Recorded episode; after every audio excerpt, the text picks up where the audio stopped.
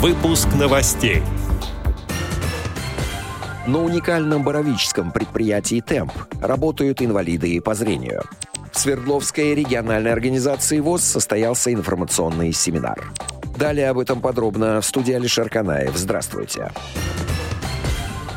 Как сообщает Медиавоз, 21 февраля 2022 года на базе Свердловской региональной организации ВОЗ прошел семинар, на котором обсуждались вопросы обеспечения в 2021 году Свердловской области инвалидов по зрению техническими средствами реабилитации, а также путевками на санаторно-курортное лечение. В качестве экспертов на семинаре присутствовали представители Свердловского регионального отделения Фонда социального страхования.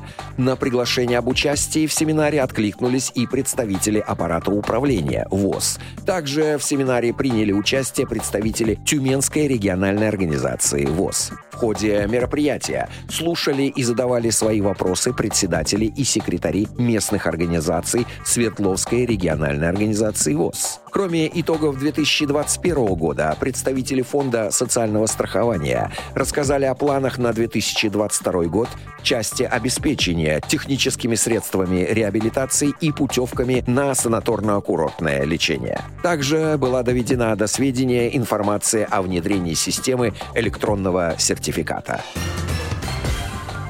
В 2021 году Боровическому производственному объединению «Темп» исполнилось 75 лет. В этом же году предприятие стало одним из шести победителей регионального тура российского конкурса «Лучший социальный проект года», сообщают новгородские новости. Из 35 человек, работающих на предприятии в Боровичах и в филиале в Великом Новгороде, 25 сотрудников инвалиды.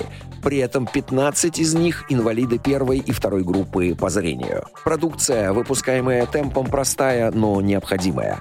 Металлические или полиэтиленовые крышки для хранения заготовок, хлопчатобумажные перчатки и другие столь необходимые в быту предметы. При необходимости темп успешно работает со службой занятости – поэтому при возникновении вакантных должностей без особого труда закрывает все позиции.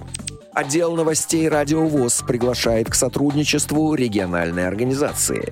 Наш адрес новости собака радиовоз.ру. В студии был Алишер Канаев. До встречи на «Радио ВОЗ».